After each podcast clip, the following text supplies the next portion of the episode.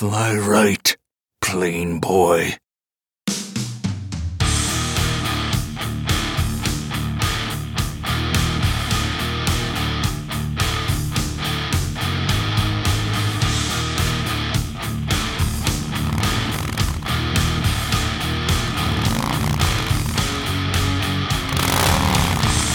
Welcome to the Safety Doc Podcast with author, radio host, and nationally recognized safety expert, Dr. David Perrodin. Join us each week as we discuss the best and most bizarre practices in safety preparation and crisis response. Follow Dr. Perrodin on Twitter at SafetyPhD. And remember, the truth will keep you safe. Hi, everybody. This is Dr. David Perrodin. Welcome to the Safety Doc podcast from down here in the North Star Recording Studio. It is a brisk 62 degrees here, but we are going to heat things up with my guest, Rob Says from robsays.net. You might remember him from Masculine Geek if you've been on the internet, uh, hanging out with Jack. He's all over the place. He's been producing some awesome content. Rob says.net. Hey, it's Rob Says on with us right now. Rob, welcome to the show. Hey, thanks, Doc. Appreciate you having me on. Uh, I've actually been looking forward to this, so I'm pretty excited. So Yeah, thank you. yeah, so- uh, you've got some great stuff. So I gotta I gotta fluff you a little bit before we carry on. So Hey, I, I appreciate that. And, you know, talking about content, uh, you know, you are a, a deep intellect, you know, reading, reading through um, your blog posts, your contributions in the weekly Masculine Geek uh, newsletter. Um, I mean, you're really dialed in. So someone um, wanting to have self-reflection, uh, wanting to be in tune with um, agency and purpose, they need to check out your work. well, thank you. So agency and, and purpose. Well, agency and purpose goes along with safety. And it's a Safety Doc podcast. Periodically, I need to um, take people back and, and ground them to agency and purpose because it's so important of everything that we do. You know, why do we do it? Who are we? What are we trying to accomplish in life? Um, if we don't know that, we just kind of tune everything out. Situational awareness, we're just all focused on ourselves and, and we just, we, we kind of hurl through and, and aren't really paying attention to what's happening around us. So we need to focus agency and purpose. And today we're going to talk about legacy. And I'll, I'll admit, I struggled with this. I did. I mean, and I, I did a lot of searches. I've read a lot of material. I've done a lot of reflection. And I don't have an answer. Um, I don't even really have, um, I, I, I don't know where to get grounded, where to take the first step on this. But you, my good friend, have done a lot of work in this area. So a, a few things I, I want to touch on. You know, what is legacy? What is legacy? Um, are we paying too little or too much attention to our own legacy? And also, um, is worrying about legacy is is is that a reflection of being self-centered? And also, um, T.J. Martinell wrote about it in the most recent Masculine Geek newsletter. But the fact that the internet doesn't ever forget, like everything that we post, everything that we do, um, people can find that. And whether we did it when we were six years old or 10 years old or 12 years old, someone could find this. So are we starting to measure our legacy or not take risk? And are we all going to have this vanilla legacy in the future because no one wants to do anything that stands out because you can be pointed at as, look at, you did this. Rob, you did this when you were 11. And, and, you know, it's weird, but let's, let's start out. Hey, what is, what is legacy to you? oh well, how about for me? We'll start with what legacy isn't for me. Yeah. because that's in order the way I work. I've always told my viewership or my audience, whoever's out there watching me, uh, I like to jokingly but not jokingly jokingly say, I'm the poster boy of what not to do.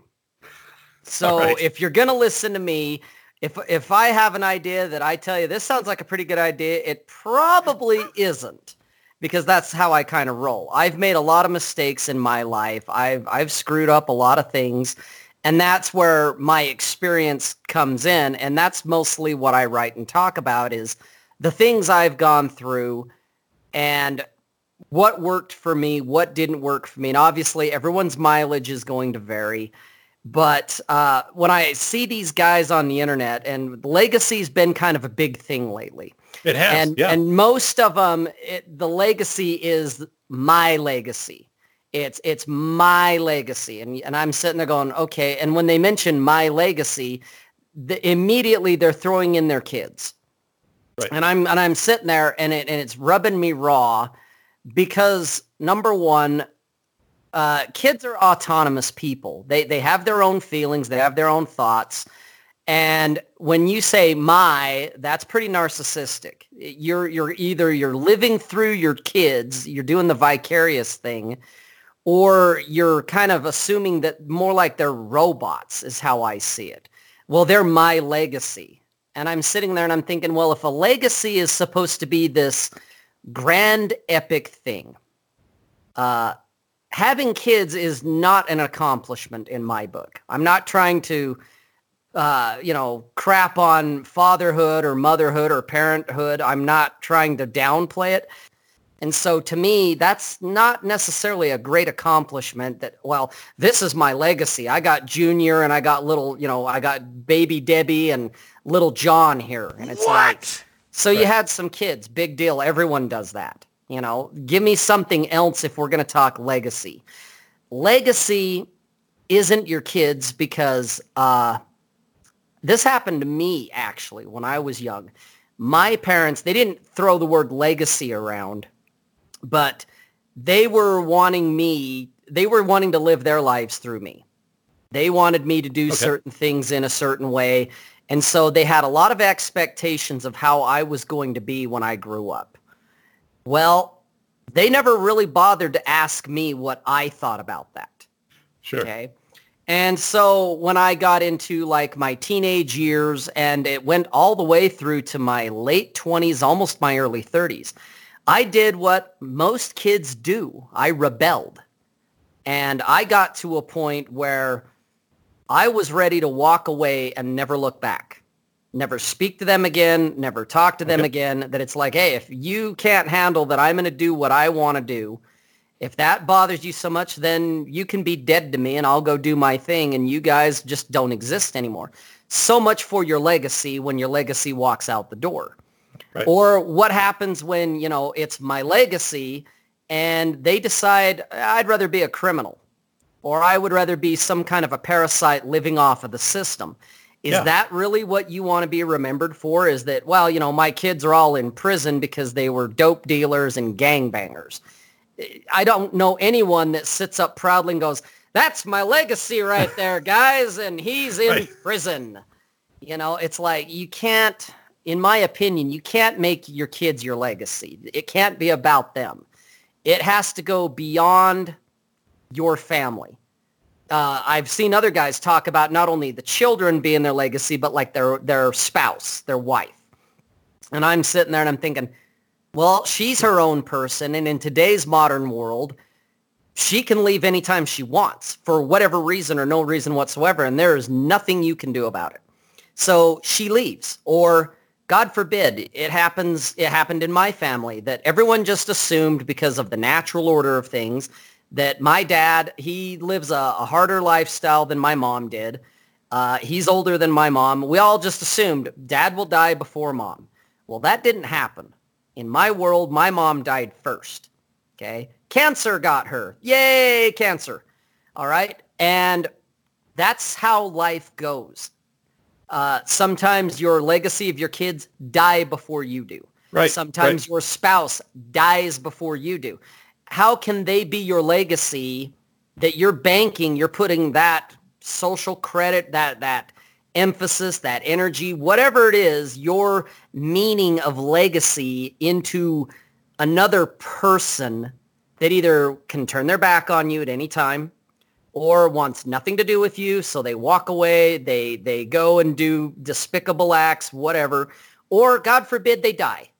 Well, so much for your legacy when you're the last one standing and you put all of that energy into them and they're gone. That to me is not a legacy. A legacy to me is it can't be about somebody else. It it has to be your thing, call it your mission, call it your work. Like I look at you, Doc, and to me, Okay. with what you're doing with your podcast, what you did with your book, School of Errors, That is part of your legacy in my eyes. Because that book, there it is. There it okay, is. That is something that's going to last beyond you. Okay? When right. when you when you go down into the dirt and you're done and you're taking the long dirt nap, your book is still going to be around. Okay? Whether it's translated in 45 different languages and sells a billion copies, which I hope it does, but whether it does or doesn't, it is independent of you now. It is your it's your experiences, it's your take on things. It's right. what you you've seen and it's your your offering to the world of here's what's going on and what we can do about it. But it's now independent of you. It has nothing right. to do with you anymore. It stands by itself. And that to me is more of a legacy. Einstein with the the law of uh, what the law of relativity or whatever it is. What? Uh, edison or tesla depending on who you want to argue with electricity. That's yes. a legacy you know, things that go beyond you and have nothing to do necessarily with other people and even with you at some point, that it kind of takes a life of its own in a way. That's a legacy in my book.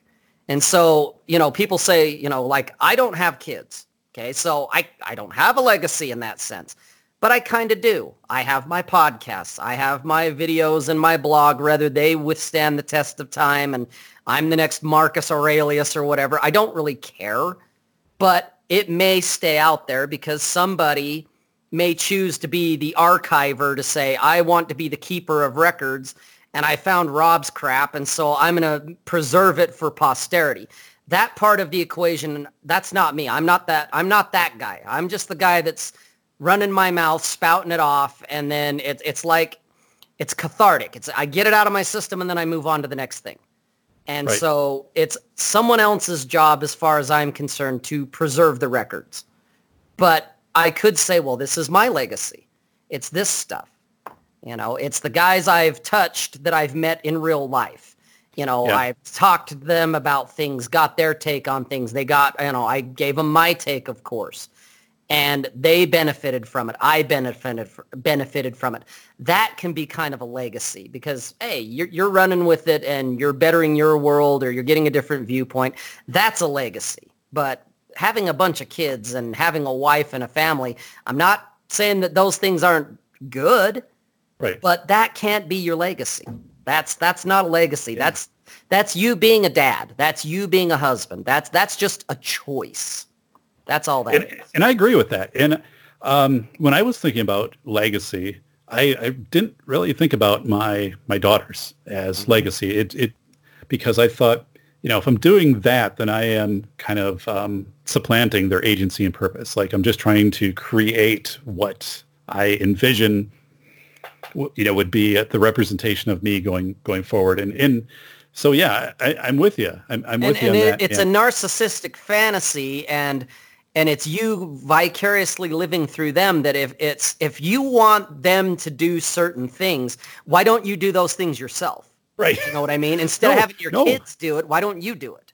That's a great point. And and then also yeah i think your bias comes into play whether you're thinking about it or not of you know well maybe you should do this or maybe you shouldn't do this. And it's like no you gotta you gotta live. Um, you wrote about this of saying um, also when people offer you the opportunity to do something, you know, Rob, you know, join us for this, or do you want to be involved in this, or do you want to be in, involved in whatever? Like our default position is no. Like we're not going to do that. But mm-hmm. you've written and said, you know, we got to recognize and say yes because, um, you know, that's where we explore. That's where we start to build legacy. Is when we stop saying no to things and start saying yes to things. And there, there was a I read something about Paul Rubin, Pee Wee Herman. you oh, know, when yeah. he was starting, yeah, he was starting out in Hollywood, and people would invite him to things, and he would have no idea like what it would be, but it would be like, yeah, okay, you know, I, I got to go like, yeah, ice fishing, and it's here, and then afterwards, like, what do I need for boots? Like, you know, it was he would just say yes, and he's he said once I started to say yes to everything, um, I just my life got so rich, and then I started to make connections, and I found out what I liked and what I didn't like. Kind of reconnaissance, like Aaron Clarey, you know, when he wrote mm-hmm. about reconnaissance. Thank you for tuning in to the Safety Doc podcast with the nation's leading safety expert, Dr. David Perrodin, author, radio show host, university instructor, researcher, expert witness, and consultant. Powerful testimonials. Dr. Perrodin has a strong reputation as the go-to safety consultant, and he was still able to exceed our expectations. When we went looking for an expert in the field of crisis preparedness and prevention, David was the single person we pursued. Not easy stepping into the touchier subjects of life, but Dr. David pulls it off. Take a listen. Now, back to Dr. David Perrodin and the Safety Doc Podcast. I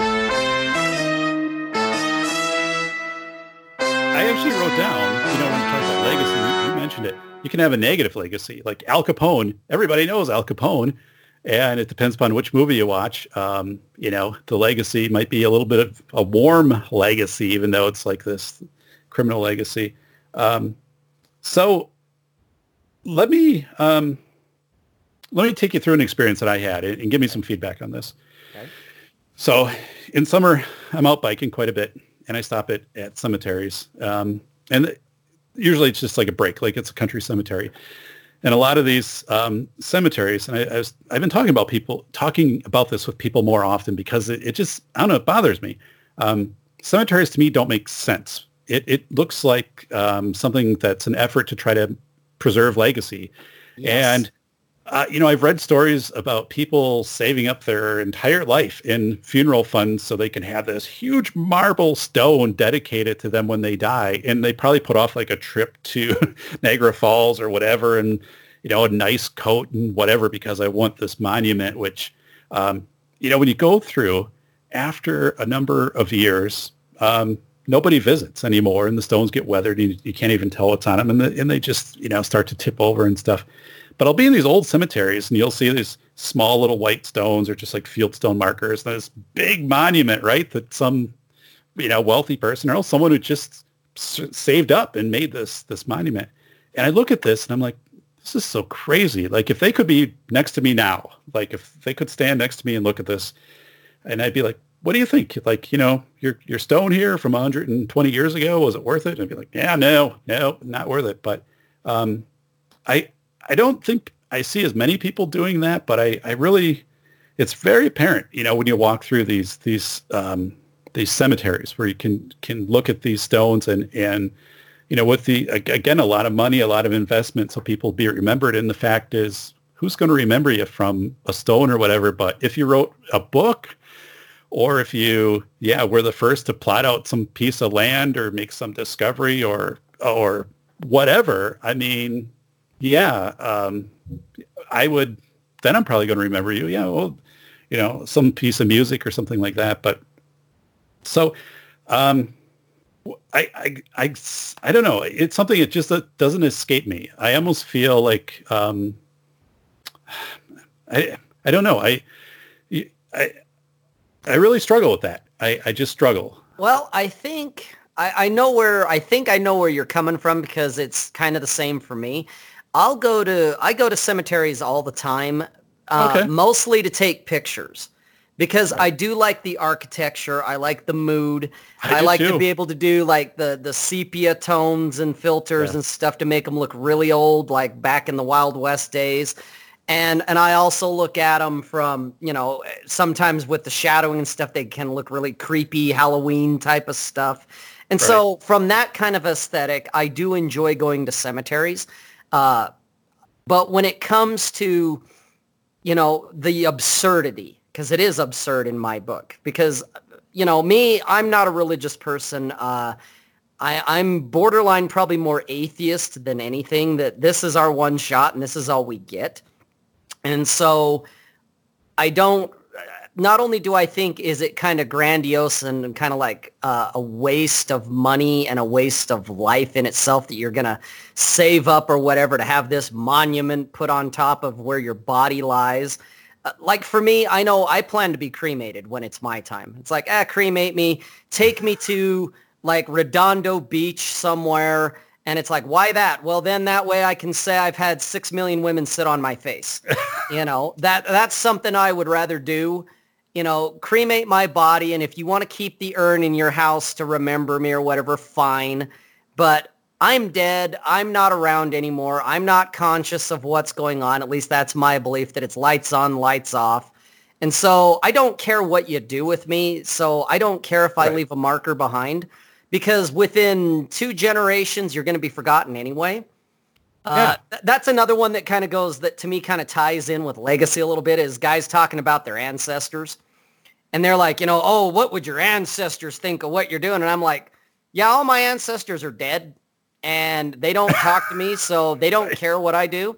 And Right. all they cared about back in the day, like even like my great grandmother, I remember when I was a little kid and she was around, she didn't care one bit about what I was going to do or what I was going to be or what the future, lo- you know, held in store for me.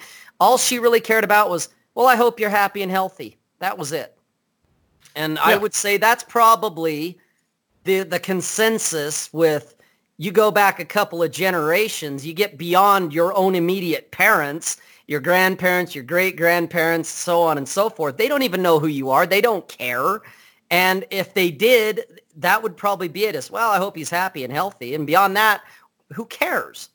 You know, so the whole Yeah. ancestor thing to me is about as absurd as the legacy thing. Yeah. You and you know. know what? So Rob, another part on that is um, that, you know, with these these tests where you can find out, you know, like who your ancestors were or, or whatever. Yeah, DNA you know, the- test. yeah. Yeah. DNA tests. But the, they're finding out that, um, you know, that isn't nearly as reliable as, as what you think with the family tree because, you know, maybe, you know, your, your grandma had eight kids, but, you know, six of them were from one man and two were from another. Like, you know, Yep.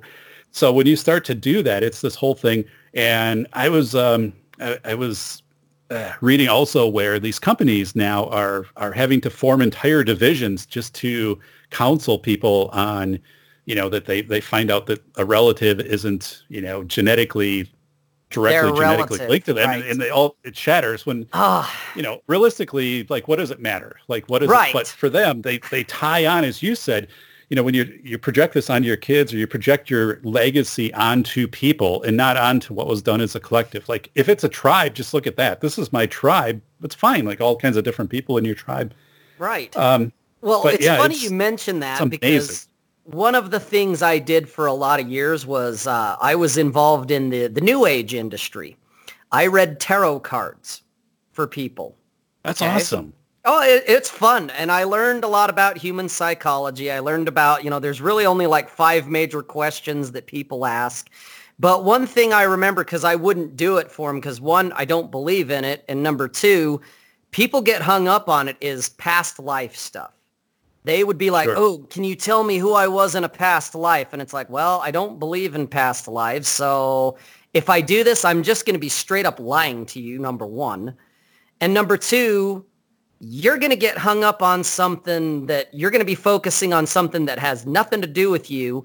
You can't change it, whatever it is, assuming that there's any truth to it. You can't fucking, pardon, can't change it. can't change it. So you're, you're going to get hung up on something that has nothing to do with this life that you're living right now.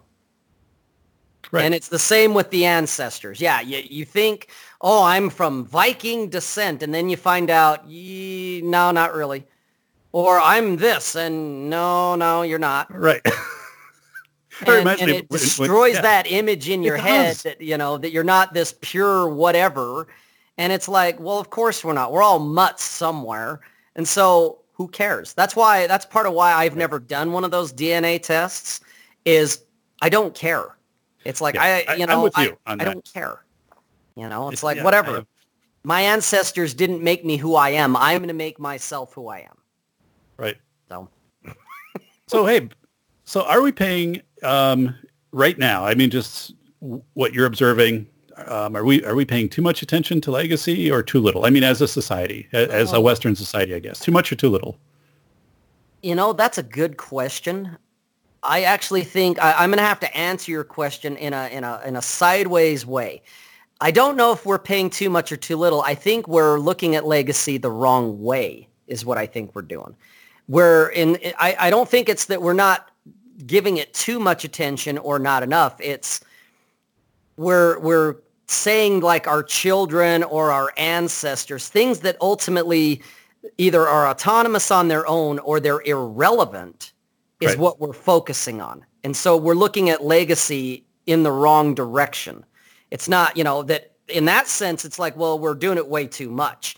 We're making too big of a deal of our ancestors and we're making too big of a deal about our kids that, you know what, let them be kids and let them live their own lives and figure things out. And they'll probably turn out better and probably like you more down the road when they become adults and want to be around you as an adult when you're not up their Right. butt about everything.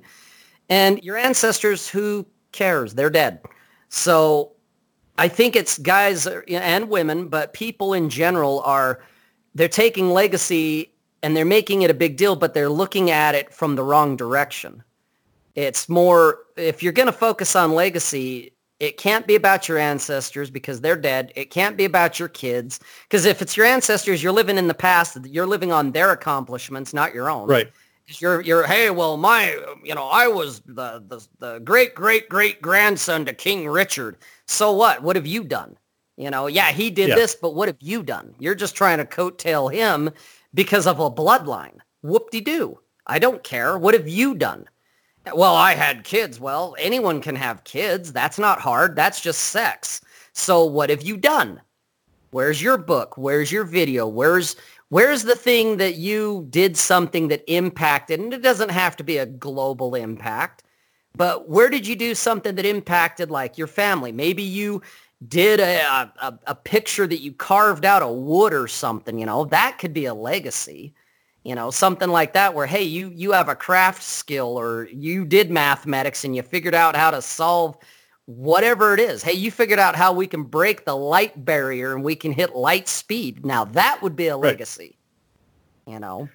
You know, so, So- I, I I was um I was going through the internet feeds today, and there was a 19 year old Instagram um or a 19 year old teenager, right? This this lady is on Instagram, and she uh, commits suicide, complete suicide, yeah and her yeah. mom. Yeah, her mom. And so I actually found the authentic story to, to make sure it was real. But her mom said, um, yeah, social media, Instagram, she didn't get enough likes or thumbs up or whatever it is.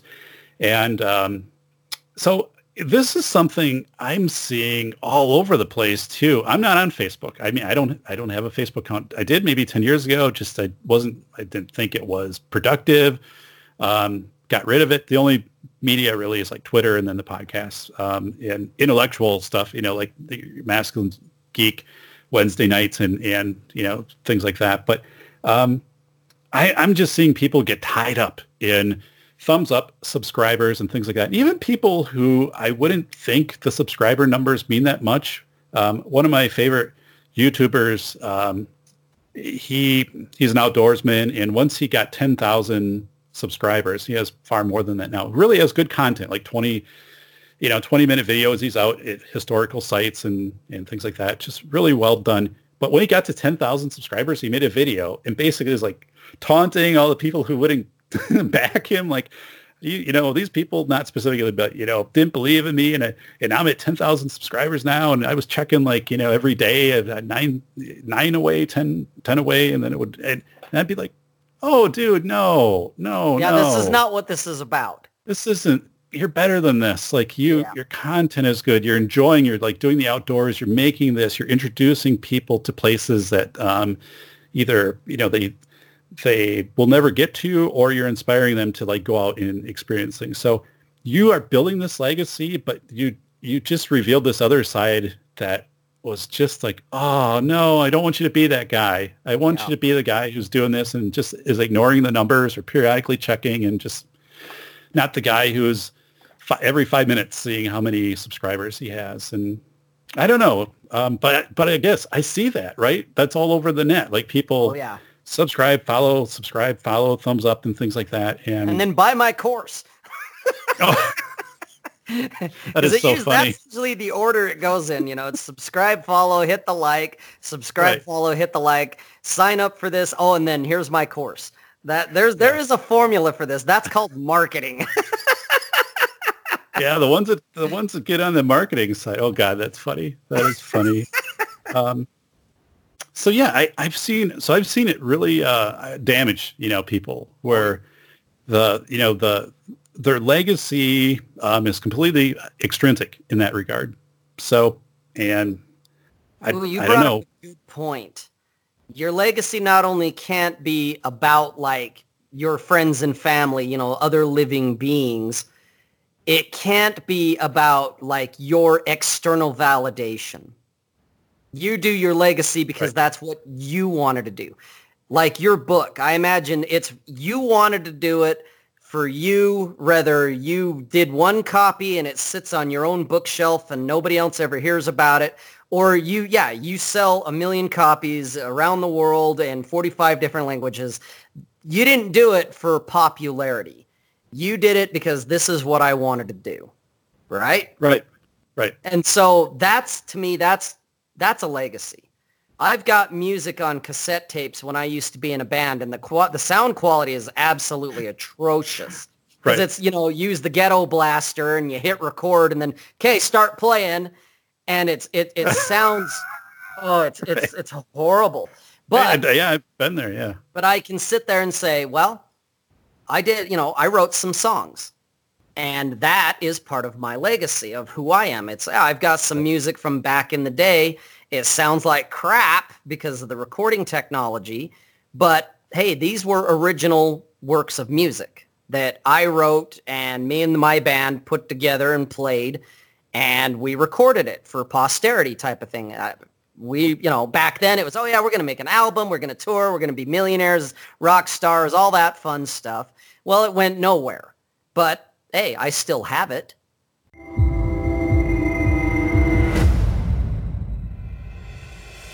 A must-read for parents, teachers, and taxpayers. Dr. David Perrodin has written the most honest book about the $3 billion school safety industrial complex. Attorney James Sibley proclaims, a brave demonstration of speaking truth to power. School of Errors rips the lid off the billion-dollar school safety industry. Using real-world examples of successful responses in desperate situations, David contrasts the expensive window dressings pitched to panic parents with the inexpensive and effective approaches proven to actually work. Read this book before you let your school waste another precious dollar on meaningless safety theater. Buy the international bestseller School of Errors, Rethinking School Safety in America, now at Barnes & Noble or Amazon. You know, that it's like, oh, and I've Yeah. had people see it because I've got the cassette sitting on a shelf that they're like, what is that? It's like, oh, that was, you know, my album with my band. You know, really? Yeah. Do you want to hear it? No, I don't want you to hear it because the recording, the sound quality is atrocious.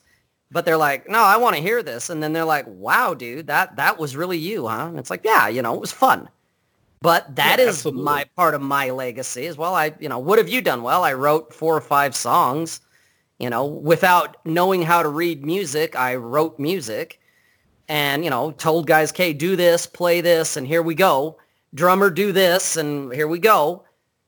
You know, I was the main songwriter at that point. That's just the way it worked out. you bring up the point. I mean, all of the new stuff has to start somewhere. Like we Yeah. just can't uh, recreate what's already been made and whatever. So, um, you know, you're talking about legacy of like, you know, you could you could also look back generation, generation, generation, yeah, whatever. But at some point, like right now with you, something is starting, or somebody out there, this moment, something is starting, and and I I don't think people recognize that there there's always the point right in front of you to start something that could be awesome. Yeah. And Um, it doesn't always matter how old Try or young dig you are. back to find something. Yeah. Yeah, Like, and- hey, and my great grandfather. Yeah, exactly. And and it doesn't matter. You're never. This is going to sound cliched, but it's true. You're never too old. You know, you, there's plenty of people that left a legacy behind, whether they wrote the great American novel or they found a, you know, they they figured out some type of way to get rid of a bacteria, and they were, you know, in their 60s and in their 70s. Right. So it's like you can do that at any age. You don't have to be 20 something to start your legacy. You can do that at any point in your life. And your legacy to me is it's it's it's about you. And so you can have a cassette tape from when you were 17 that has some rock music on it. And then later, oh, I've got these podcasts that I did, you know, check these out if you want, you know, cuz I'm running my mouth on the internet because I like I like to hear myself talk, you know. And oh, and I did these blog posts because I, I am a closet writer. I, I decided one day, uh, you know what, I'm I'm going to be a writer. I want to do this. I, I have no plans on making the great American novel. I don't consider myself that gifted, nor do I want to spend the time. It's like, oh, that's that's going to take a lot of time, and I got other things to do.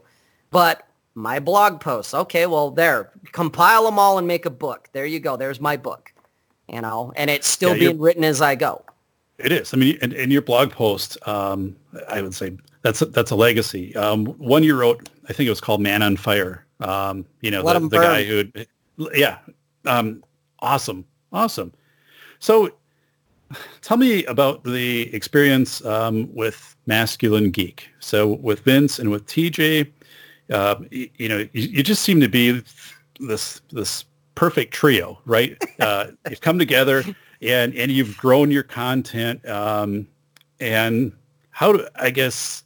Tell me what's happening with MG. What is MG doing for Legacy? How are people reaching out to you and saying, "Hey, this is this is helping me mm-hmm. um, figure out some some direction"? Because I, I guess how I'll put it is, I, I see MG as this. There will always be this MG legacy, um, no matter what happens to MG and variations on the road. But it's it's like building. It's happening right now, and people are being touched by by the podcast, by the writing, by the guests, just by by listening, and it's serving a crucial role, I think, in legacy, and that's um, helping people with a member check, especially men with a mm. member check, or, or just being able to listen and have some of your thoughts either validated or be be like, well, I didn't think about it this way, but what these guys are talking about, this is actually this applies to me.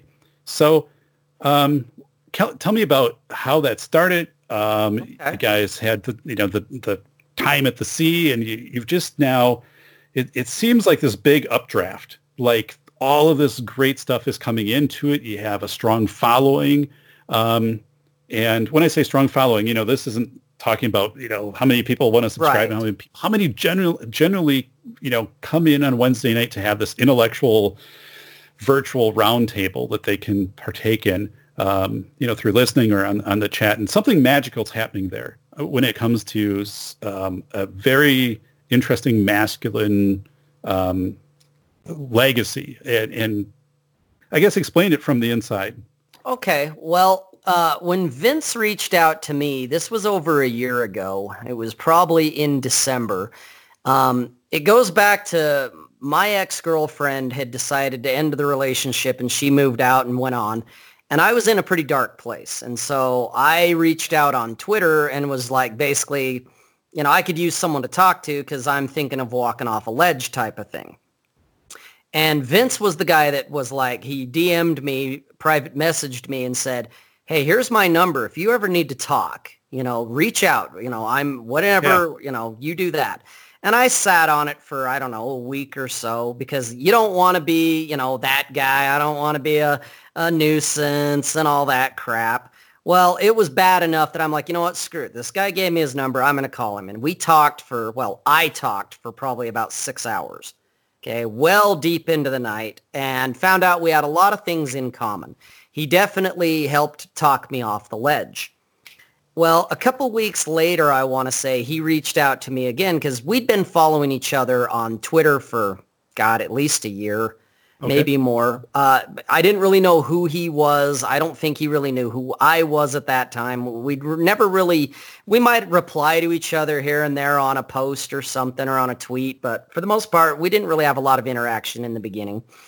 So he reaches out to me a couple weeks later and he's like, "Hey, I'm I'm getting ready to put a show together, a podcast." And I'm like, "Oh." And he's like, "Yeah, it's called Masculine Geek."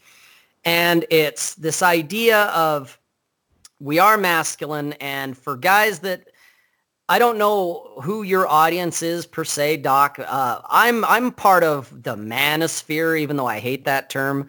I'm part of the red pill community, and Vince and TJ are to uh, to one degree or another as well. We're we're part of the guys that we based on other guys and their legacy, their work, we figured out kind of how intergender dynamics works in reality, not in theory.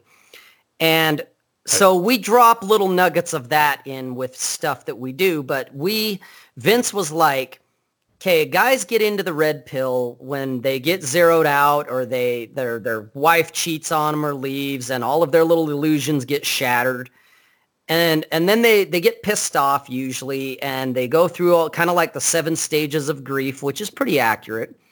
But then there comes a point where okay i did all of that. I'm going to the gym. I'm working out. I'm eating right. I'm making more money. I'm i'm making more of a life.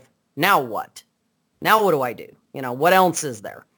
Right. and we decided that's kind of what we were going to do is like we're kind of like what's after that okay you you did all that stuff. You you kind of have your life more or less organized and you're you're going in the direction you want to go. Well we're going to talk about the things that we like stuff that a lot of people would consider geeky like video games tabletop games uh, board games uh, movies music pop culture whatever it may be but we're instead of it's our little guilty secret that we're not going to talk about because a lot of the guys in our particular neck of the woods, they're very alpha weightlifting.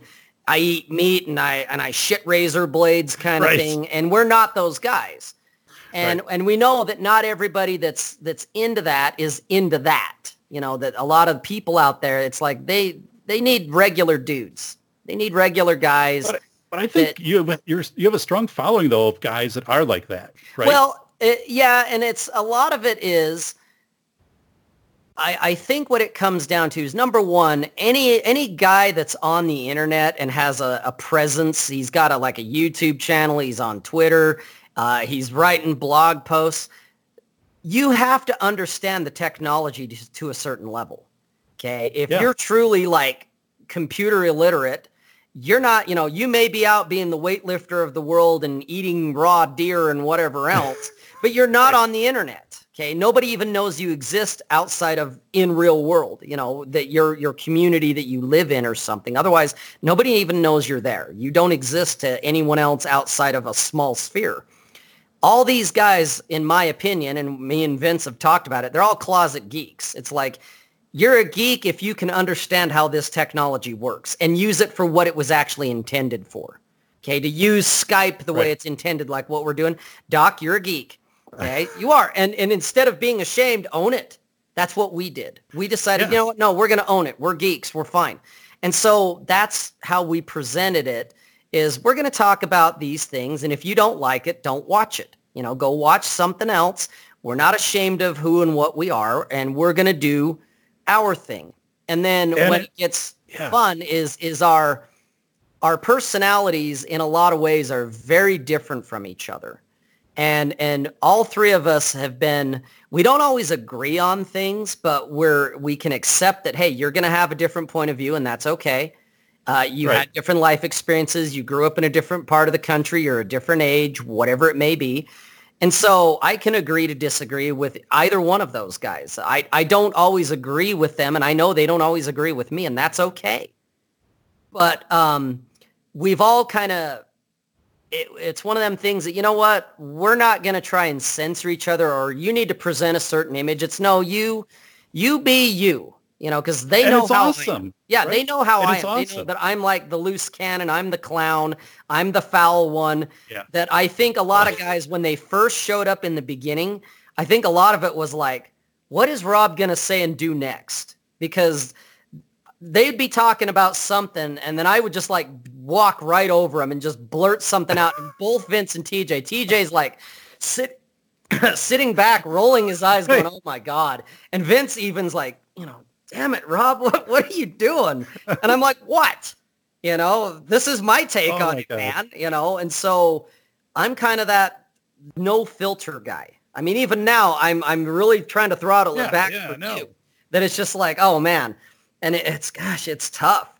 But they accept the fact that I'm gonna run my mouth and I'm gonna say it how I want to say it, and and I can be very blunt, very unfiltered. Uh, we like to poke fun at each other a lot because that's what guys do. You're guys right. have like a Yeah. healthy relationship with one another. They're constantly busting each other's balls. They're constantly picking on each other. They're constantly goofing on each other. That's high school locker room crap.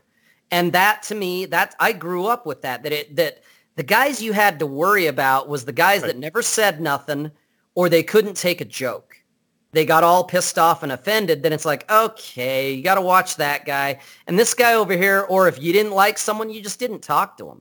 You know, you didn't you didn't talk bad about him. You just, oh, do you know so and so? Oh yeah, I know him. What do you think? Eh, he's all right. And that was the end of it. And other guys got the message that, oh, you really don't care for that guy. Where if I could go around and, what do you think of Doc? Oh, Doc's a crazy son of a bitch and oh, da, la, la, la. It's like, oh, you really like Doc. Of course I like Doc. Right. You know, it's, it's, it's just ball busting and that's all we do. We, we thought about kind of having like a program or a, a schedule. We're going to talk about these things. And we, Right, we kind of right. did, but then it kind of devolved into this kind of stream of consciousness free for all where we're like, oh, we're just going to wing it today. You know, unless we bring a guest on and then when we bring them on, we want to hear about them. It's like, okay, you know, Doc, you're Yeah. on the show. We want to hear about Doc and whatever Doc wants to talk about. Whatever you want to bring up, we want to hear what you have to say. And so we make the show about the guest uh, because, hey, we're curious, we're interested, and whatever it is, it's probably geeky on some level. You know, whether it's safety, that's pretty geeky. You know, I Yeah, think that's a very big geek thing. So that's kind of how it evolved. And I think from the feedback we've gotten from a lot of the followers is it's a breath of fresh air because we're not getting caught up like in politics or in a lot of the crap, the outrage that people get caught up in. Um, and we are very organic and just we, we accept that I'm going to run my mouth and I'm going to swear and I'm going to drink and I'm going to smoke. And TJ's going to be brief, which he's not. He's going to go on for hours.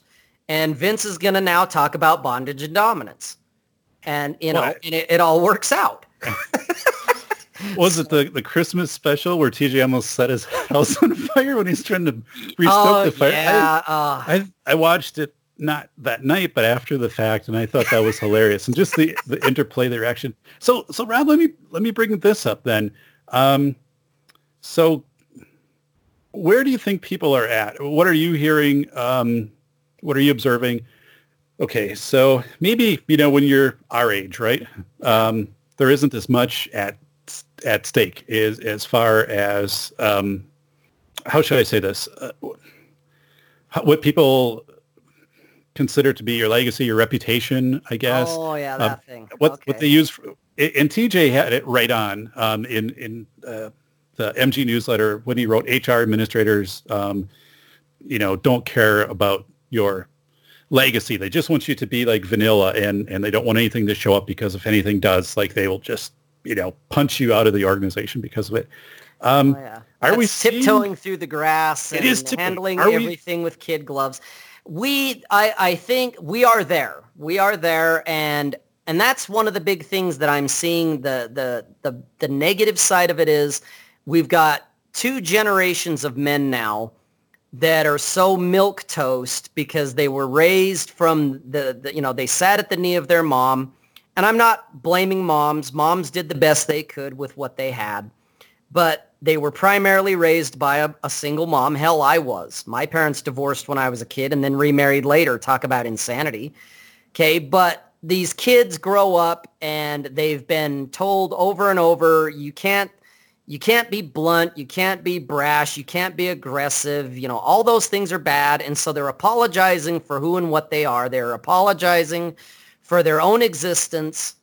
And anytime they even timidly reach their hand out for something they give, they get slapped down.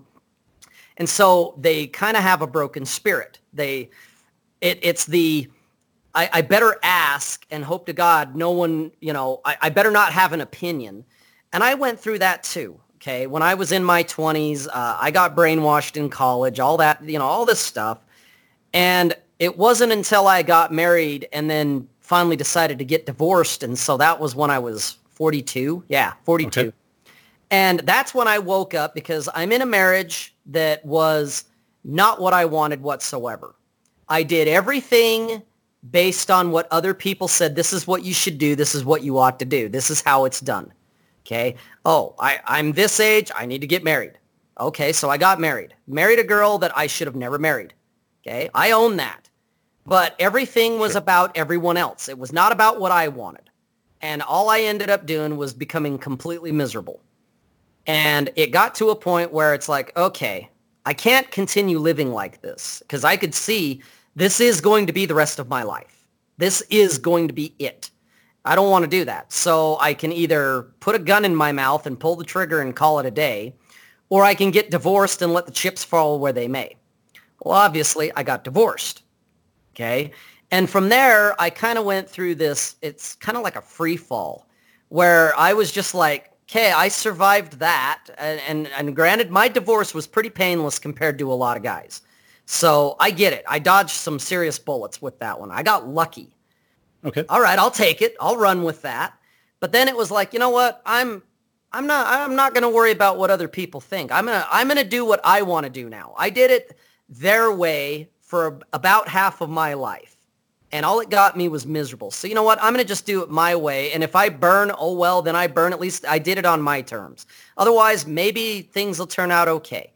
And when I did that, everything got way better, way better than I could even imagine. You know, it's like, oh, I'm dating much younger women. I'm getting the stink eye from everyone. I don't care. I'm right. doing this. I'm doing that. I have my dad going, ah, you shouldn't be doing that. And I'm like, why not? It's working for me.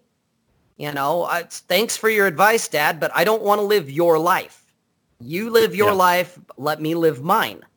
And my life, I do it this way and it works and people tend to get in line with the way I live my life. That the women that show up in my life, they they go along with the way I do things. And if they don't, that's okay. I'm not everyone's cup of tea. You can go away. And somebody else will come along and here, come and join the fun. And it wasn't until uh, when my mom died and my ex-girlfriend left back to back that within two weeks of each other, wow. that's when really everything just kind of solidified for me in the sense of nobody cares and not, oh, nobody cares, damn it. It's nobody cares, man. I can do whatever I want, literally. You know, I mean, yes, there are consequences. I'm not saying there's not, but I can literally do whatever I want. Nobody cares. Yeah. You don't care. Vince doesn't care. TJ doesn't care. The internet might care for about 35 milliseconds. And fine, let them care for that long because it's part of their agenda or whatever. But then they move on to the next guy and I'm back to doing whatever I want to do. And it's like, okay, well, I'm going to do my thing. And so that's part of the whole, for me, that's why I don't care about the preservation of legacy. Either people will do it on their own organically or they'll contact right. me and say, hey, I want to, I want to preserve this. Cool. Let's, let's figure that out. I'm not going to worry about it because I'm to, I'm too busy just enjoying my life doing what I want to do. And so I see a lot of guys that are still stuck in that shame and guilt and I got to ask permission and they're trying to live their lives through other people because that's what mom and dad said to do. That's what the church told them to do. That's what society told them to do. Even the culture told them to do. But I'm also seeing a, a lot of guys that are getting away from that. And most of them, if they're doing it organically that I've found, they're guys that are around your and my age. They, they've yeah, already yeah. gone through the hard experience and went, Right. Screw this. You know, I'm gonna I'm gonna do what I want to do. Screw screw what everyone else thinks. I'm gonna do this. And who cares if they like it or not? And in my case, it's like, oh, if they're bitching, I'm doing something right. You know, that's that's my Go. feedback. Thank you for tuning in to the Safety Doc Podcast with the nation's leading safety expert, Dr. David Perrodin author, radio show host, university instructor, researcher, expert witness, and consultant. Powerful testimonials. Dr. Perrodin has a strong reputation as the go-to safety consultant, and he was still able to exceed our expectations. When we went looking for an expert in the field of crisis preparedness and prevention, David was the single person we pursued. Not easy stepping into the touchier subjects of life, but Dr. David pulls it off. Take a listen. Now, back to Dr. David Perrodin and the Safety Doc Podcast.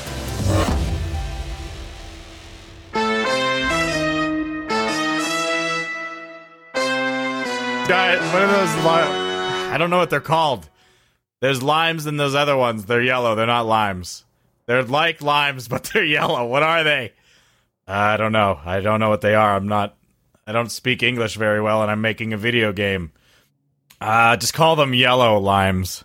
You know, Yeah, I, I think you're right on. When I when I wrote um, when I wrote the book, you know, it's the red pill of school safety, right? So a lot of people aren't going to agree with you right off the bat when you're saying, you know, it's a big marketing, um, you know, industry, and people are just trying to sell you stuff. It's never been tested, and all of a sudden, you know, these companies are trying to do this, and and so when I wrote that, I kind of knew that was the end of my career as a school administrator, and it did. I mean, I retired, and then the book came out, and I just said.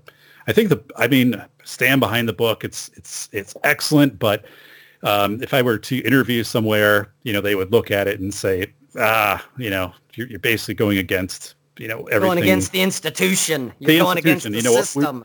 we, we bought the bollards and stuff like this, and now we can't talk about it. No, I- I don't, it's Ah. interesting. And, but I, but I've also found kind of this, this, this cult, right, that follows because I've said what they want to say. Like I've been the person, so they call and say, I'm a school board member and whatever. And by God, thank you for writing this book. And I bought you it for just every member. confirmed that I'm not crazy.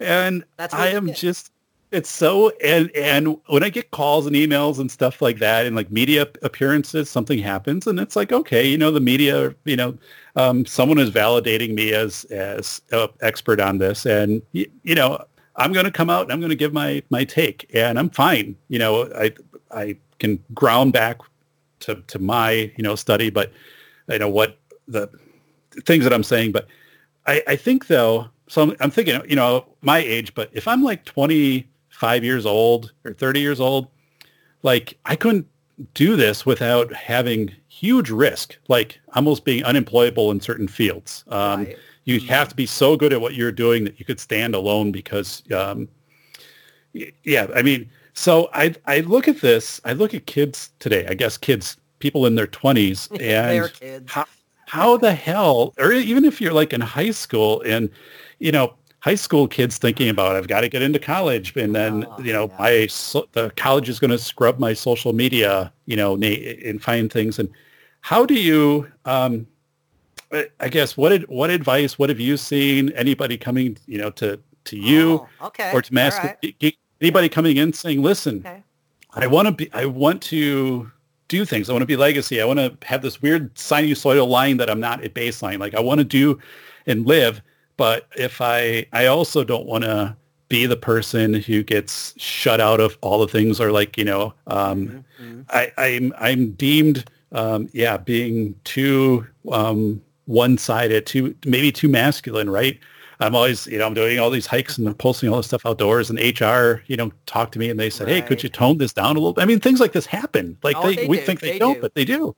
They do. Um, and um, hmm. what do you do? Because I don't want anyone to turn themselves down if they're genuinely doing what they want to do and a good, you know, a good person. This is healthy for them. But I'm finding Right. people of just saying, I don't even know if I want to start this blog or I don't want to make this Well, post about whatever. Yeah, okay. Um, the first thing I would think when it comes to like employment and like school is have a backup plan that if you want to say whatever you want to say or do whatever you want to do, have have a plan B in case they do nuke you. So like one thing that works great for me, the industries I've worked in, I have a college degree. I got it back in 94. I don't use it as far as professionally. Okay, I got it because it was interesting. That's why I got it. But the jobs I do, I'm kind of, in a way, I'm bulletproof in the sense that as long as I don't talk crap about my company, they don't care what I talk about. In fact, my boss follows me on my newsletter and my podcast. That's awesome. So he knows everything I talk about because he's brought it up to me. He's like, dude, you know, you, you had a couple interesting points. And, uh, and I've, when he first told me he was following me, I was like, is this going to be a problem? Because I'm not going to filter myself. I, I'm just not. Because if I have Right. to, I will go find another job. being that I'm kind of a, I wouldn't say entry level, but it's it pretty much kind of is.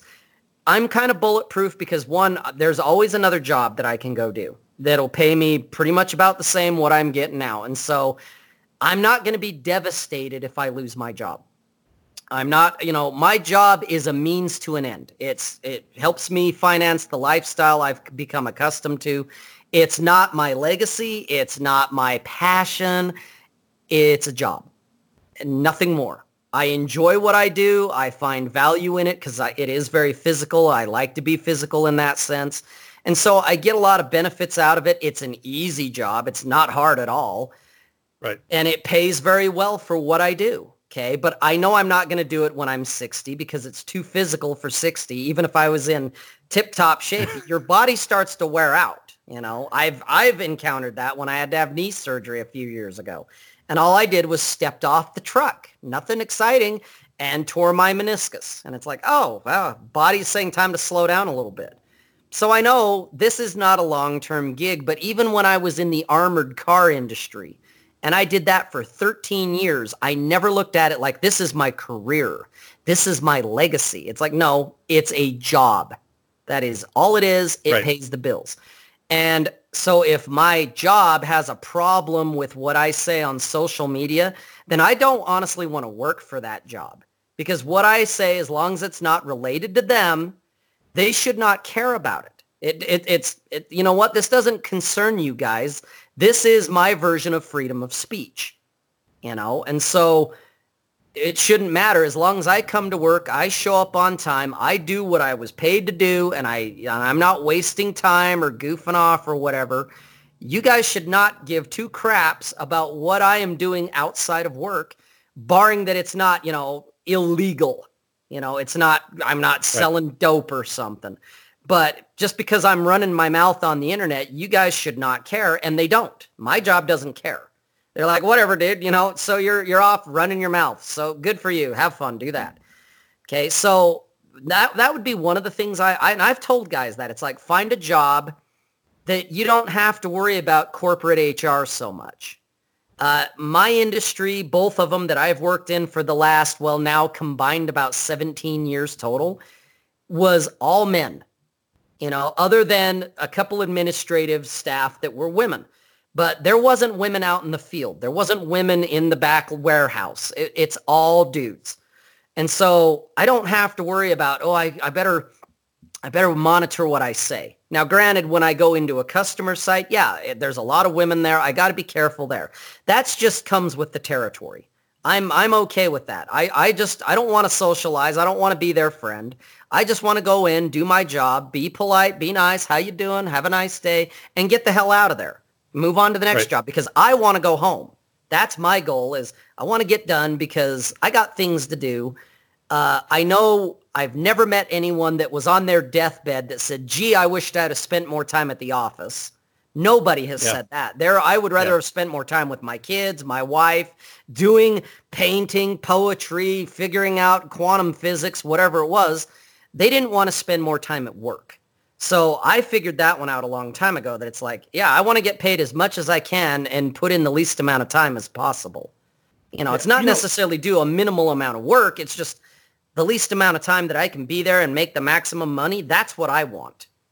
So when you talk about um, work, and I, I think again, too many people mix up legacy with work. And I've I've increased, you know, my job title to whatever.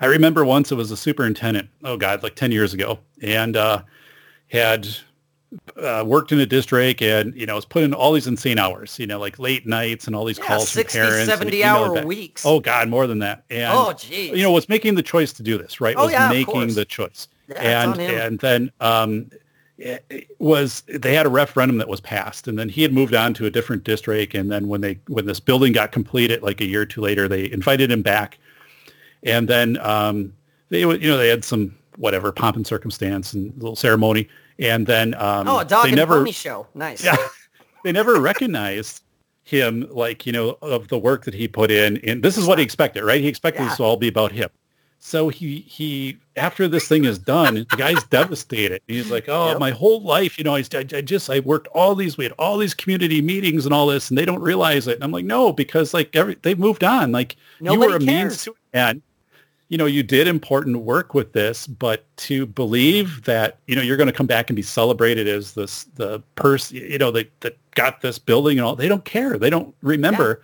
Yeah, so, So he I go- wanted to be a martyr is what he was doing. He had his feelings think- hurt. I think it was, yeah. And then also, it's one of the, you know, you look at that, and it's quickly this is external motive, external extrinsic feedback, right? Um, you know, uh, people are seeing me at these meetings. They're, they're good job. I'm seeing myself in the, the newspaper. Yeah, getting validation. He's getting the pat on the back. validation. Atta pat. boy. But so I, I, I went back and I looked at so Andrew Carnegie, you know, was w- worth um, I think the equivalent. So he lived from what the hell was it? Um, nine, 1883 to 1919. So Carnegie, Carnegie Steel Yeah. would be worth in today's dollars about 400 billion dollars. Wow. So once Carnegie got to be um, in his 50s, he started to build libraries, and he he wanted um, you know libraries to be, I guess, his legacy. Not so much, you know, I, I, I dominated the steel industry and, and all of this. So he was in his 50s, and for 30 years, he donated money for over 2,500 libraries. Oh, wow. I think that's someone who's like tuned in as an example of, you know, he could have kept going and going and going and got bigger and bigger and bigger. And then he dies. And it's like, it was the guy who did whatever. But, um, you know, he's really the guy who gave us libraries, like public libraries, which is kind of a cool, a cool That- thing no, it's from very cool, actually. It's See, an I didn't know that, so I just learned something new today. I had no Yeah, idea, I because I, know who he is. I know what you're talking about, but I did I didn't know about the library thing. Well, yeah, that's so, pretty and cool. you know, he was it, it- like I said, he was in his fifties. You know, it wasn't one of these end of life things when it's like, oh my god, I want to do something so people remember me. So I'm going to build this stadium or you No, know, he whatever did it it because that's just what he wanted to do.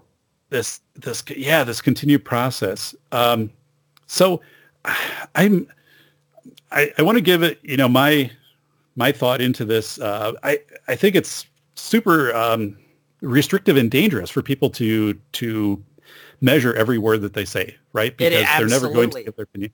They're never going to get out of their their self similarity um, zone, or we talk about in the book um, Taurus getting into some chaos, doing some different things. You know, whether it be um, traveling somewhere, um, hang out with different people, learning a different, you know, skill, just whatever, right?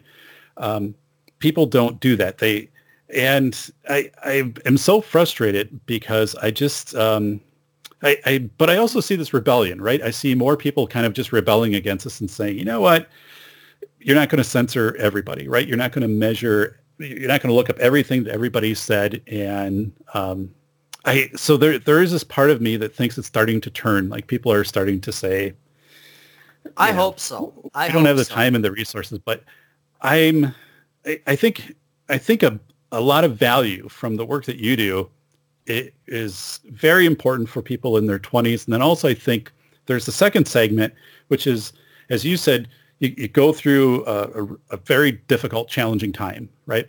And I kind of went through something not not similar to what you did, but I went through where I jumped off on the career and went, you know, picked up my PhD in research, and I'm like, this has to work out on the other end, or I, this is going to be really weird. And it did. Like uh, things like, oh my god, like I started to do a lot of things. You know, worked on a movie with a Nice. Pulitzer Prize winning thing and stuff like that. But um, so it's it's this thing though. You know, we we just we can't be uh, we can't be afraid of what people are. And I'm even afraid. We, why do we even tune into what people think about us? I mean, Why do we do that? I think it's it's part of our wiring. Um, you go back, you know, to like tribal days, hunter gatherer type days, and social status is the term we're calling it today, I guess, or at least I'm going to call it that for this episode here. okay. We all are concerned about status. And back in the day, if you didn't have status, that meant death because either someone in the tribe killed you or they kicked you out and ostracized you. And if you were on your own out there on the prairie or whatever, and there's saber-toothed tigers running around, you either Right. starved or you got predated on. Okay. So that fear is still within us because it goes back to if I get kicked out of this group, I'm going to die. And and that's even today you see it with kids getting bullied. Okay? bullying, you know, it's the, the, the, the whole thing is bullying has always been there. I, got bullied when I was a kid and what did I do? I ended up whooping somebody's ass. You know, I got in a couple of fights. I got my ass kicked. I kicked some ass. And guess what happened? The bullying stopped. Okay. The bullies, even if they won the fight and I didn't, still had like a modicum of respect that, hey, he stood up to me. So I'm not going to mess with him anymore. Okay. Nowadays, oh, you can't do that. Everybody gets in trouble, including the guy defending himself. And so now it's the police state, the nanny state. You got to have the police and the administration involved because they're worried about liability, you know, because, well, right. if some kid gets hurt, the school's going to get sued. And, and that's a real thing. I get it. But we get to this place where we're so afraid to say or do anything because of repercussions. And yet I'm looking at it going, okay, my mom just died. My girlfriend just snowballed me and decided to leave. And I'm still here. I'm still standing. I'm okay. And you know what? We're all going to die eventually. It's a given. It's a certainty. No one here gets out alive. Okay, so guess what? We might as well do the things you want to do because someday, probably sooner than you imagine, you too are going to die. Right. So I'm not going to worry. What's the worst they can do? They can what? Ostracize me and deplatform me? I'll start another account or I'll say out of hell with it and go do something else anyway. What are they going to do? Put me in jail? I mean, that really to me is the worst case. They're they're going to kill me. Well, they can only kill me once. They don't they don't get to revive me and keep killing me over and over again. Which when we stay imprisoned in here with oh thou shalt not, that's what we're doing is we're dying a little bit every time. We're yeah. killing ourselves yeah. over phantoms. And when I've learned, you know, people, oh, you shouldn't say that. And I'm like, why? Well, uh, because you can't. Why? I just did. Apparently I can. No is such a powerful word. You shouldn't do that. No. You need to do this. No. And I don't I don't feel the need to explain myself because I don't owe them an explanation. They're right. not my keeper. I am my own keeper. My my even my ex-wife, she's not my keeper. She'd be ah, nah, nah, nah, no. Yeah. Just guys, you can get another job. You can get another career. And if your legacy isn't about your job making money for somebody else, because that's all a job is, you're really making some money for someone else. And that's right. fine. That's that's that's as it is. That's as it should be even. Okay. I, am not saying not everyone's cut out to be an entrepreneur. Not everyone's cut out cut out to be self-employed. I know I'm not. It's like, oh, that's a lot of work. I don't want to do that. I'm fucking lazy. I'll admit it. It's like, ah, it's easy for me when everyone else is sweating about I got to get up and do this and put in 80 hours to make $100,000 a year. I'm like, yeah, I put in 40 hours a week and I get all my benefits paid for and I, I, I don't have to think on the job. I can drive the truck around and I can listen to tunes or I can, you know, when I park the truck, I can talk trash on Twitter for a minute. I don't have to sure. worry about nothing. You know, there is things that are positive to be said about working for someone else. Yeah, you got to show up at their hours, dressed the way they want you to do. That Get over that. Who cares?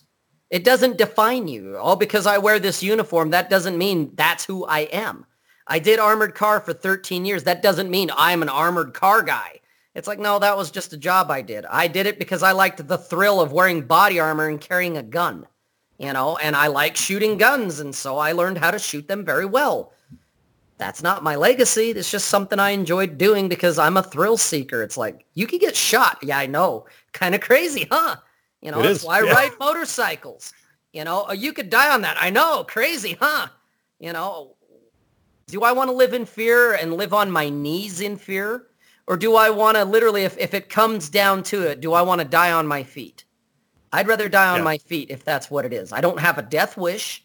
I'm not pushing for that to be like, let's bring that on real quick. No, right. I'm not right. in a hurry to die.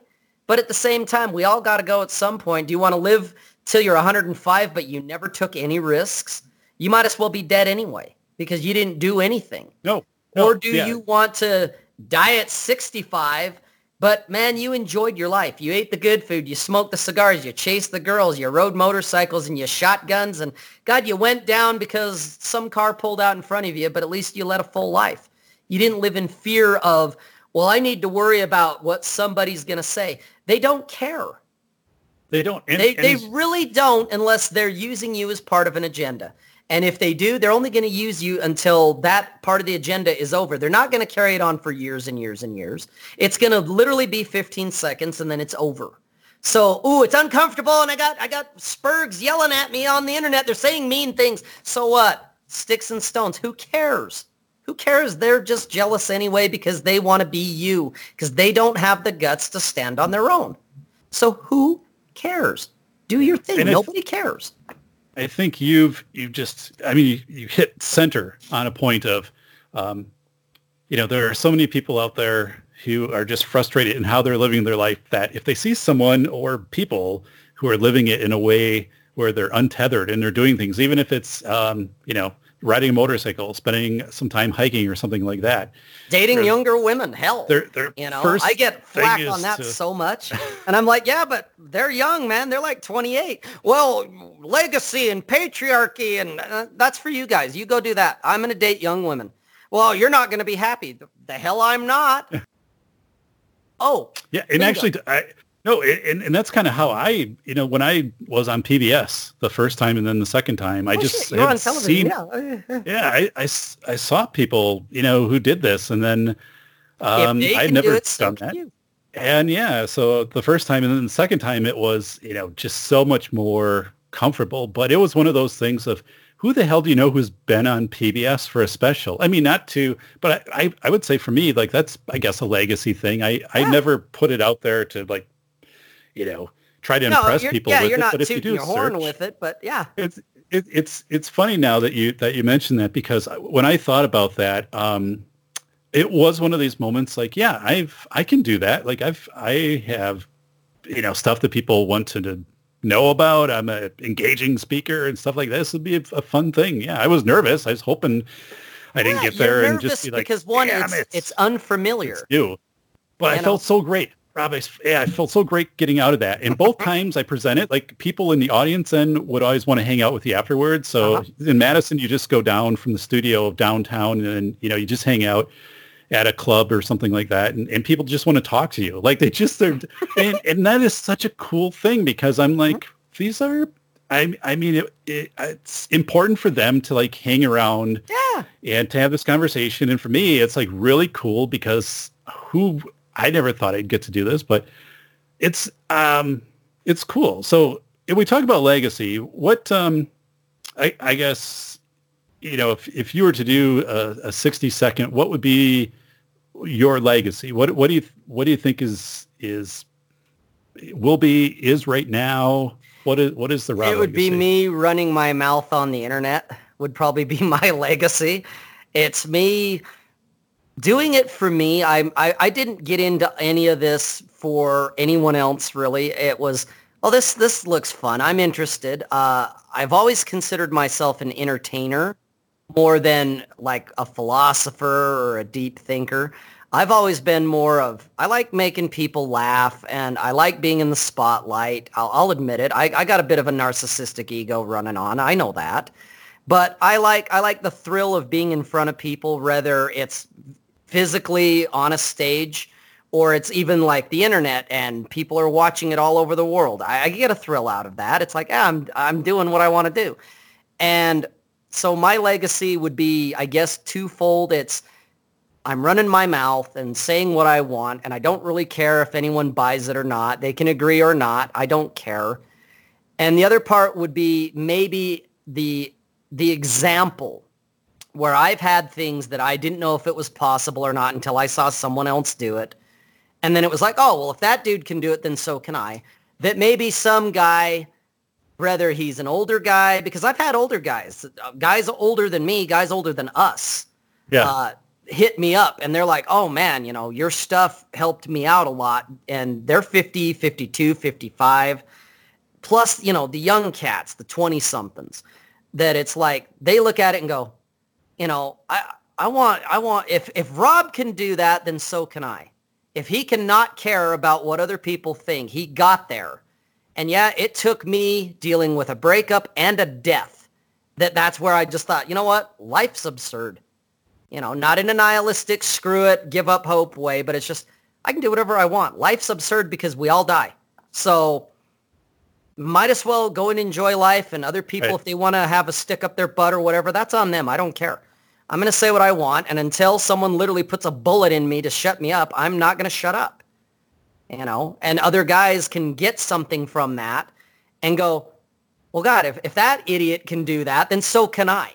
You know, I'm, I'm not going to care either, but not in this negative, nihilistic, I want to kill myself way, but more, I can do whatever I want Right. you know so Right. There's my legacy maybe help get some guys to unchain themselves you know as I- I, I can't would- unchain them they they have to unchain themselves And I would add add one other thing I, Oh. that I would say is is your legacy.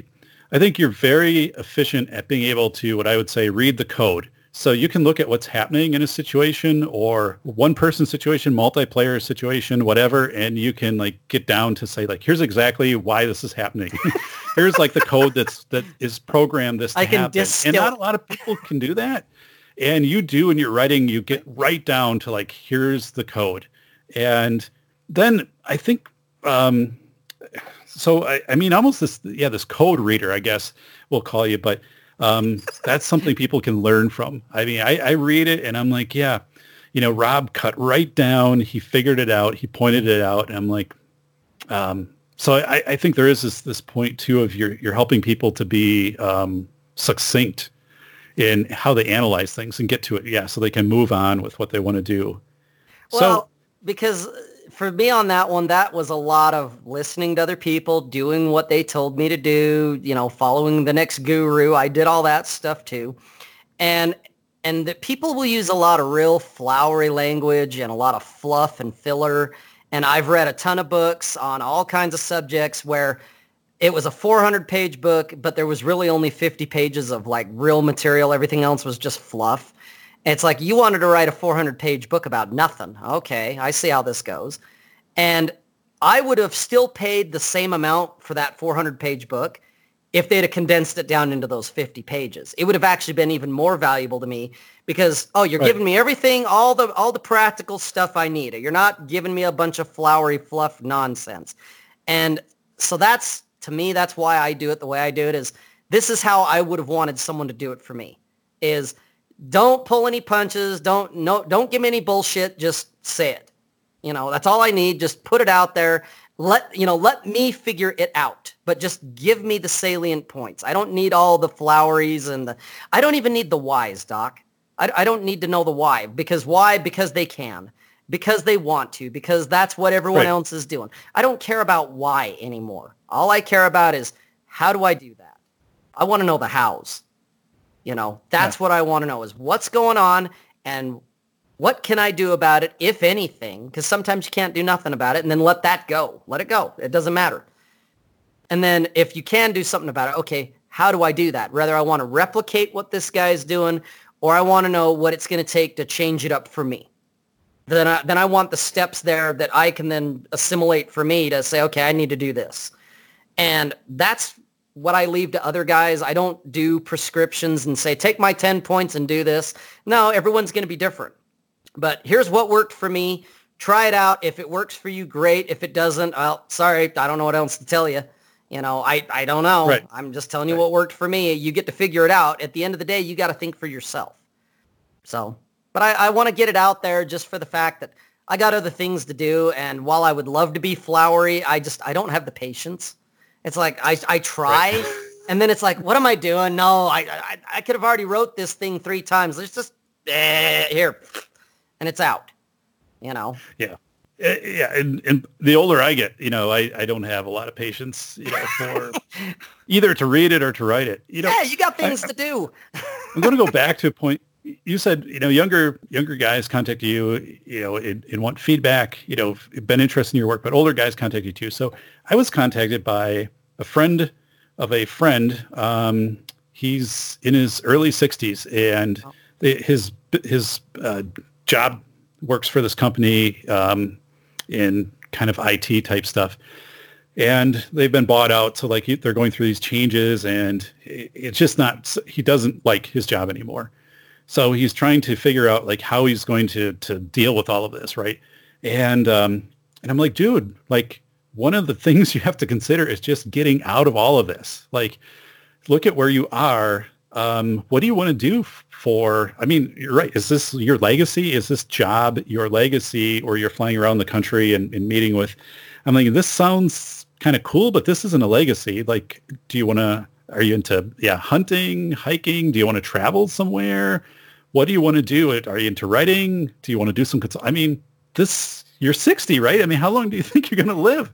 Um, and it, it was it really took him back because nowhere in this option was that he would leave his job. It was like, how can I approach the managers so they, you know, reconsider my position? Or will they hire more people? Can they do this? So and he was like, overthinking it too. He was overthinking it as well. Okay. And he was one of these guys who was, you know, old school of like, you have to have a job till whatever oh, and company yeah. loyalty and all of this stuff. And oh I'm like, yeah, yeah. put in your time, dude. And, you know, it's just like, that's not there anymore. Like, let me No. tell you, looking at you, and he's like, yeah, people, he actually told me this last week. He said, Dave, um, I was at a meeting and some people said to me, you don't look well. Like, are you okay? Do you need to go home? And he's like, oh, no, I feel fine. And it, he's like, I, then I thought about that night and he's like, you know, I'm just not sleeping at night. And I'm like, if people are coming up to you and saying, are you okay? You don't look well. That's bad. yeah, that's Like, a warning. That's a, that's a red That flag, dude. Bad sign, man.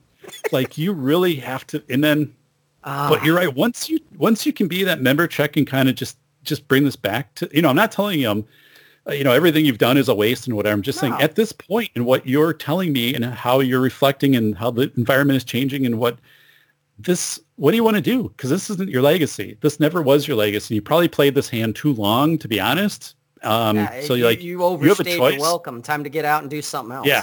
You didn't have yeah a stroke or a heart attack. I mean, you've got options right now on the table. So figure out what you want to do. But it was so weird to bring up anything that he might do for himself that wasn't right. Ah, I, I cut this out of the book, and you, you brought this up a few times. People like telling you what to do, and I I, I remember I didn't buy my first car. It was an SUV with a, a, a sunroof. I didn't get a sunroof until I was in my 40s, right? And the reason I didn't get a sunroof is my mom always said sunroofs leak. sunroofs will leak. Don't buy a car with a sunroof. So I never did, and I, it was cool. Like right, I loved my sunroof. It was so Right. nice, especially. Um, but and I was like, I and I, I'm just like I just I did this because like it's just one of those things when you grow up, you know, like you're taught, yeah, when you get to, you know, get a car, just don't buy a sunroof in it. Um, and you know, then I'm starting to do the math, the logic. I'm like, well, these these can't all fail, right? Because they never would put them in cars. Like this exactly. is And I've I never, I, have I've had they're not- cars with sunroofs, never had that problem. Right. Uh, you know, it's like but I never think it was so, problem. it, and I didn't. It wasn't until I got to the point of what do I want? I want to my next vehicle. I want a sunroof. Damn it! I just want to see what that's like. And I'm like, this is really cool. Yeah, get extra sun in here. You know, especially in, in Wisconsin. Stuff. Yeah. Twitter just it, but yeah it's those things where you, you subscribe too tightly to these um Well, you never these question. conditions Yeah, you never question, never question what mom and dad told you. You never go, gee, you know, maybe mom and dad aren't all knowing, all powerful gods, and they're only regurgitating what their parents told them, and you're buying it because they're mom and dad. And I can understand as a little kid, you don't have the capacity to rationalize. And so, yeah, you're just, it's, it's just garbage in, garbage out. But there comes a point that, in my opinion, you have to start questioning all the crap you've been told by mom and dad, by the teachers, by your peers, by your spouse, even by your own children. I, literally, at some point, it doesn't mean you have to do it all day, all the times. You'll just be neurotic. But you seriously have to take some of the things that you hold dear to you, your sacred cow, and you have to kind of go, why do I believe this? Where did I hear this from? Is it is it honestly yours? Like did you did you come up with it all on your own? Chances are you didn't. You heard it from your favorite rock musician or you heard it from mom and dad or from some other dude that you looked up to and you just you bought it because you wanted to be liked, you wanted to be accepted. It sounded on the surface like, well that sounds reasonable. right You know, you Right. never really thought about it and went, wait a minute. That that's that's a load of horse shit. You know, you Yeah, didn't I think, about that. Yeah. And we always so believe someone else is to- doing the yeah. vetting. Yeah, and that's it. We we give way too much credit and way too much power to other people, which is why we get so screwed up is because we're not listening to ourselves and deciding for ourselves what works for me, what do I want? We're too busy appeasing others and listening to everyone else. I mean, that's the thing that I'm I'm very it's disturbing to me and it, and it actually it, it it makes me a little nervous is I see all these young guys and they're asking guys like you and me and other guys that are in like their 30s that don't have a lot of experience, but they're asking they're they're literally the the the the main question is what do I do? And I'm like, you know what you need to do. Like if you're out of shape and you need to lose weight, you know what you need to do. You need to eat better and you need to go to the gym. Okay, you need to work out, you need to exercise. You get to figure out that system, but you know what you need to do. Stop looking to me for permission. Stop looking for me to hold your hand and stop looking at me to validate you. They, they care way too much what other guys think. And I'm like, stop caring what I think because I do not care what you think. You know, Right. I'm doing my thing, you know, so stop coming to me. It's one thing if you're coming to me, I, you know, and I'm the workout guy and I've had that experience, so I know what I'm talking about. And you've been doing stuff and now you're, you're kind of trying to tweak it and dial it in and you maybe have, you've hit some resistance and you're like, I'm kind of out of options here of what else to do, but this is what I'm doing. Okay, yes, come talk to me because now we're getting into details that you don't know about this stuff. But the general, what do I do? You know what you need to do. So guys, you got to approach. You got to do the work. Stop looking for another guy to hold your hand and validate you and give you the attaboy. That's a good boy. You're doing a good job there, kid. You gotta you gotta start validating yourself. You gotta start patting yourself on the back and go, you know what, I'm doing okay. I don't have all the answers because I don't. I know you don't. Oh, right. None of Right. us have all the answers. And the only reason I have some of the answers I do is because I went out and screwed up and realized, well, that didn't work. but I don't regret it. It's like, ah, I'm still here. I'm alive. At least I know. But well, that didn't work. And then, oh, hey, this did work. And then, wow, that not only worked, it worked way better than I ever would have thought. How cool is that? You know, so Oh, yeah. that that would be the big thing. It's like stop seeking validation in other in women and in other men. If you're a guy watching, listening to this, whatever, stop seeking validation in women and in men. Ladies, if you're listening, watching, same thing. Stop seeking validation in other women and in men. You got to figure your own thing out. You got to live your life the way you want to, and you got to be unapologetic, and you got to be you got to be willing to metaphorically take a bullet.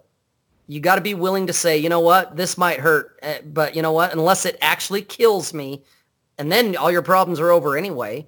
But if it doesn't kill me, you're going to be just fine because you will. You'll find another job. You'll get another relationship. Why? Because that's what we do. It's Yeah. hardwired in us. You'll figure it out eventually. You just get to burn until you do, which means you got to get off your butt and do something. All right, everybody, um, check out robsays.net. Remember, when you're talking about agency and purpose, um, you need to figure out who you are, why you do what you do, uh, making sure that you're just not following some prescription that somebody else gave you, the social norms. Live your life.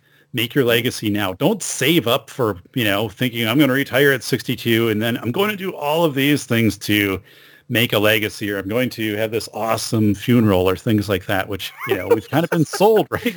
This whole Yeah. industry is going to be a, a legacy. No, I mean, go back, you're listening to this show, you can figure out what legacy is and what legacy isn't, right?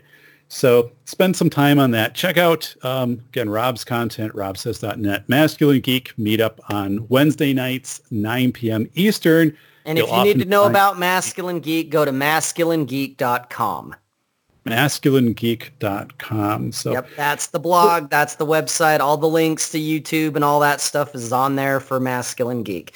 They've got an event calendar on there as well as the email list, yeah, uh, which I would recommend you sign up. We don't spam. We we don't sell your your information. It's simply a way to give you the the audience some content, and it's a way that if anything happens, we have a plan B of you can still get in touch with us this way and we can let you know what our next move is in the event that YouTube or the powers that be decide we don't want you talking anymore. Right. So, Right. but there's also an event calendar there that uh, Vince is very good about staying on top of where it shows you the days that we're on and it shows you uh, what guests we've got coming up, people that we've got confirmed. Yeah, it's it's well And done. so, you know, you I mean- some merch now. You got T-shirts and things like Yeah, with the logo yeah. sale. That's that, right. so- Yeah, if, yeah. There, if you want to buy a clock or a, a, a, clock. shirt or yeah, you want to buy a Necktie. shower curtain. You want Shower a masculine geek shower curtain. You know, so you can have the, us our our, a our cartoon uh, looks of our faces looking at you while you're showering and watching your balls. Yeah, we got that. You know. So yeah, it's but masculinegeek.com. That's the mothership of, of that particular endeavor, and all the stuff that you need is all on that one. Uh, check it out. Sign up for the newsletter. Uh, you know, subscribe to the YouTube. You'll see, you know, like next week on, or well, this week actually, coming up the 15th, we, we're doing our second D&D game. Rollo Yeah. Tomassi is a part of that. Uh, we're having, you know, it's me, Vince, TJ, Rollo, Drew Bay, um, uh, Aaron Clarey. You know, we're all we're all doing Dungeons and Dragons again. We're we're continuing the adventure that we started last month, and so that's kind of fun to to have all these people involved in that, and and and it's actually working. It's like, wow, I didn't know if this Oh, was yeah, gonna work. I, I thought it was cool. Yeah. yeah. Drew was the dungeon master yes, the first time, and, and yeah. he's done, and he still is. It's it's Okay. you know everybody's still in their respective characters. We're just continuing where we left off, and yeah, Drew's done a, a fantastic job of being the dungeon master. But you know, come check it out. You know, if anyone knows who Rollo Tomassi is, it's like, yep, he's gonna be in there. You know, Aaron Clarey, you've, you've heard about the curmudgeonly Aaron. Yep, he's gonna be there. You know, so come check it out. It's fun and see who else we've got coming up because we've got a lot of we've got a lot of exciting guests coming up here in the very near future. So come check it out. It's fun. So Sounds good. All right, everybody. Rob says uh, from robsays.net. Um, thanks so much for being on the show, Rob. you're welcome, Doc. Thanks for having me on.